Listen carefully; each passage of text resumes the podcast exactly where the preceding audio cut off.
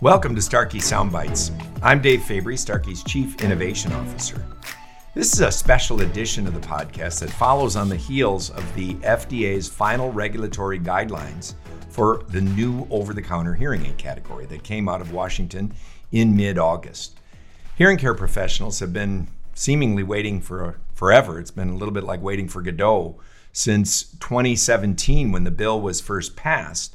But now we have better insights into the direction and guidance that the F D A is providing for this new hearing aid fitting category. Joining us today on the podcast is Brandon Sawalich, Starkey's president and C E O. Brandon, welcome back to the podcast. Well, thanks, Dave. I appreciate it. And uh, a lot of a lot of good things going on in our industry that, you know, require a good conversation because it's opportunity. Well, yeah, and we, we've seen and heard an awful lot about these uh, F- FDA final regulatory guidelines. And first of all, I'd say, you know, should we just, uh, you know, roll up the sidewalks? I guess we're just done now, right? If all of the, the worry and fear over the last few years, I guess let's just go home. Well, I started at Starkey in ninety-four, and I remember hearing those comments. You and uh, your career have heard those comments ever, you know, it, it's nonstop. And quite frankly, uh, we know the industry, we know the patient, which is more important, and we know what better hearing looks like. And, you know, if anything, over the counter, it's a new category. It's not like it's something new that we haven't uh, been around in the last right. twenty years, where there's catalog sales and, and such. So, okay, let's let's get more people into the uh, wanting better hearing and amplification, and then educate them on what the options are, because others have it wrong. Yeah, and, and I think you, you raise an important point and a good reminder for those of us who've been in this industry for a long time. We have to remember the sobering statistic is our biggest competitor is not brand A, B, or C, but non-compliance.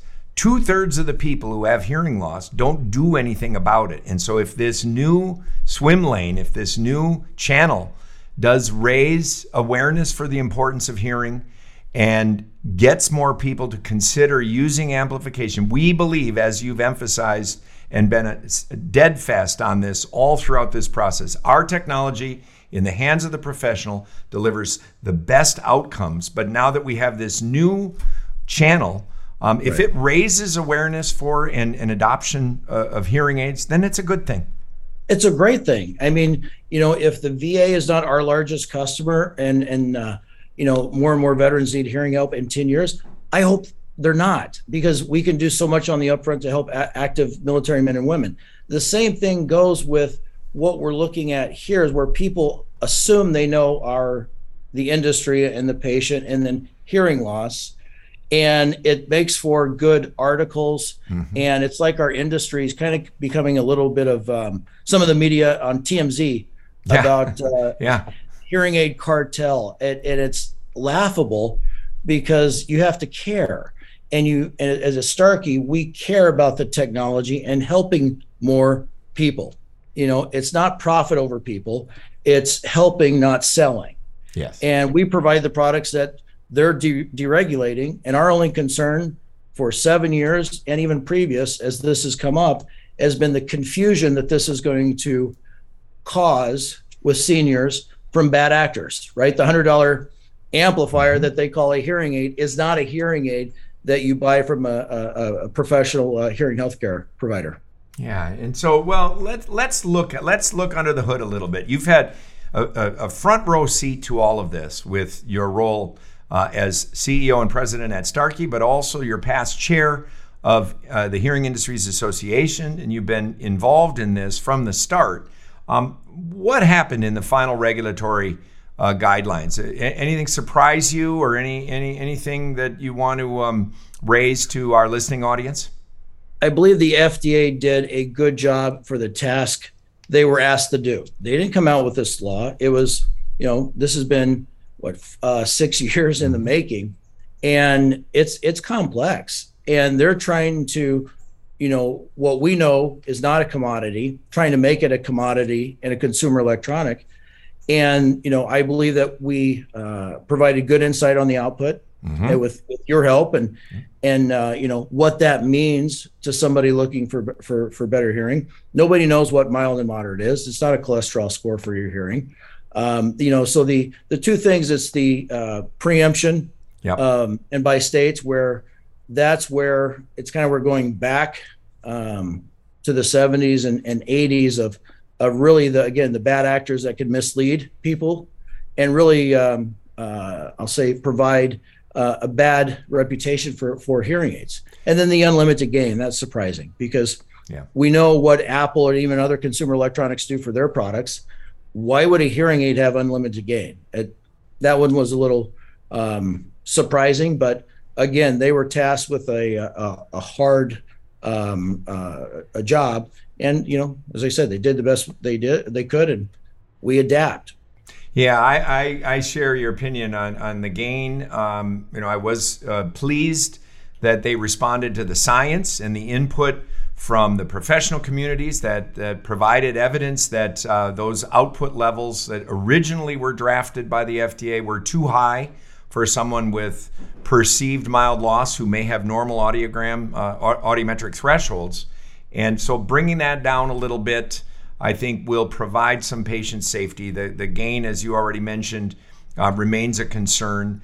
The, um, you know, I, I think uh, there's going to still be some some voices heard from those attorneys general who had spoken up previously and wanted to be able to provide consumer protection at the state level uh, from those bad actors that you mentioned. You know, and really the lack of clarity on a return policy could mean that someone might spend less money overall, but without a well-defined return policy right. that is in play, they could be out more money out of pocket, ironically, than if they'd gone through the professional channel and had that professional work with them to achieve an optimal result. So, you know, T B D yeah. on that.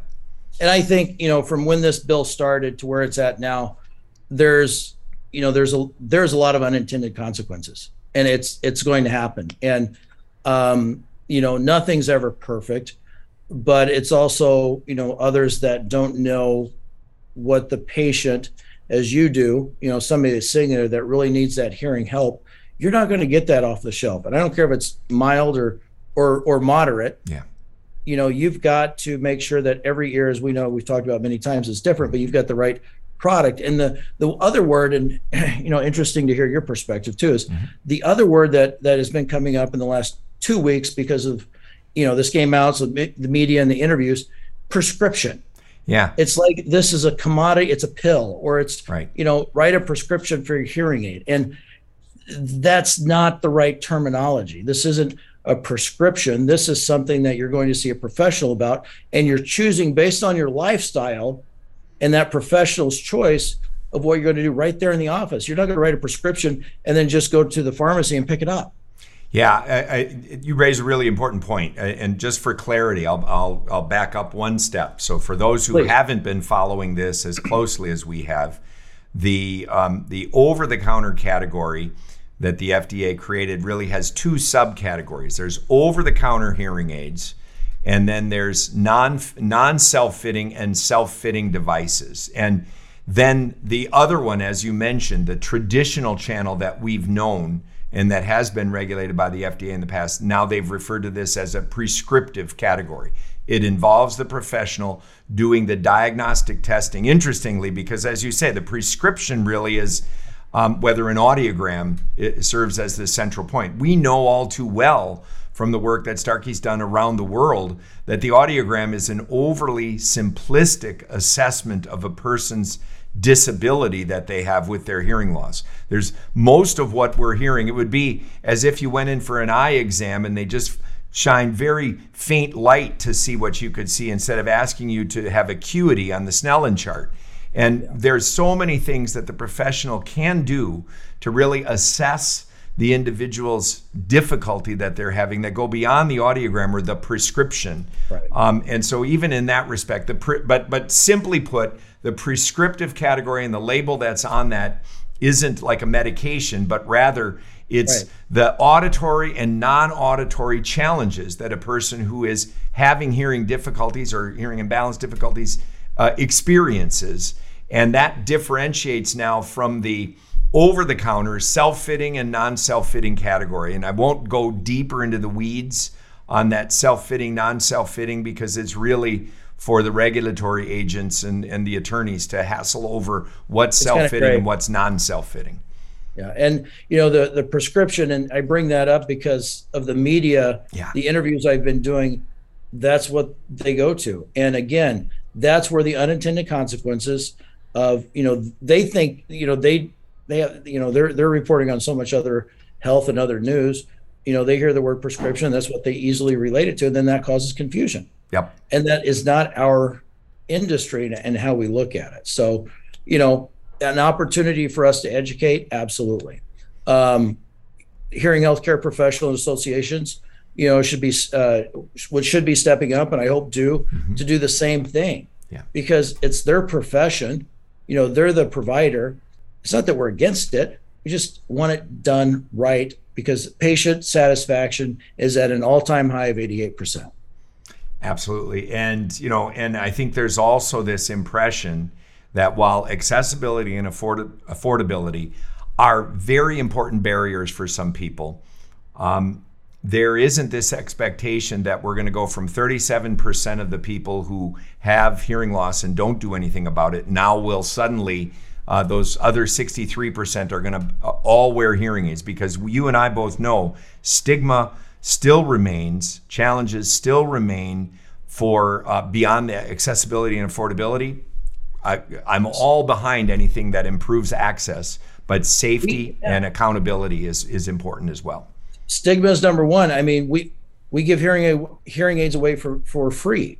Countries, you know, around the world, as we've mentioned many times, and you know, others didn't seem to want to listen or hear that, but their states, uh, Medicaid, uh, other types of programs that give them away for free.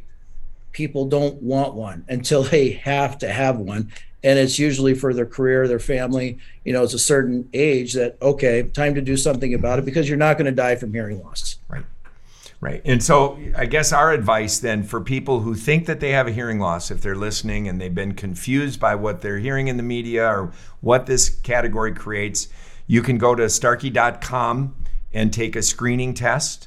You can go see a professional. I mean, I, I realize again, for many that's been a barrier that, you know, this uh, this O T C channel is created by, but if you wanna just do it from an app or from a website, you can do that at w w w dot starkey dot com. You can go and get a test uh, from professionals in your area. We can refer you to one if you want to do, and even if you don't wanna do anything. But then any other advice for for uh, uh, patients or end users who are contemplating trying a hearing aid and want to try out this new channel when it becomes available in October? Ask questions, be curious, know what the service levels are, what's the warranty, what's the return policies, because that's where the, uh, as we mentioned, uh, companies put profit over people. Mm-hmm. And this industry is about service and care. And if they're looking into this new category, make sure you're just being curious and, and uh, asking the right questions. Yep. And and any advice for professionals as to how they're going to navigate this new um, uh, environment? Should they be considering stocking over-the-counter hearing aids uh, in their practices? Yes, they should have an option in, in their practice and advertise it on their, their website or however they do it in, in, in uh, their community, because if it's a new category, a hearing professional should have that as well, because it's about the art, right? Yep. You provide the science, but the hearing professional is about the art of the fitting and understanding and connecting with that patient for them to hear better and then, yes, look better. Yeah, and, and for those who do work with us professionally, thank you for your partnership if you're listening to this. But, you know, we, we will provide guidance moving forward as to how they should Uh, set a value for the role of the professional service for someone who tries over-the-counter hearing aids and how they can uh, engage with with patients who, who suddenly will uh, realize the benefit of professional service when they want access to the latest technology but don't want to do it themselves. All right. Well, I thanks thanks for the discussion, Dave, and, and thanks again, too, yes, for all those listening, whether a, a hearing healthcare professional or patient. Uh, you know, there is better hearing out there. Just know your options, educate yourself, and there are really good people there to help. Well, and thank you, Brandon, for being in, being with us to talk through this. And, and thank you all for listening to this special episode of Starkey Soundbites. And if you enjoyed this conversation, please rate and review us on your preferred podcast platform. You can also follow us or hit subscribe to be sure that you don't miss a single episode. And we'll look forward to hearing you and seeing you next time.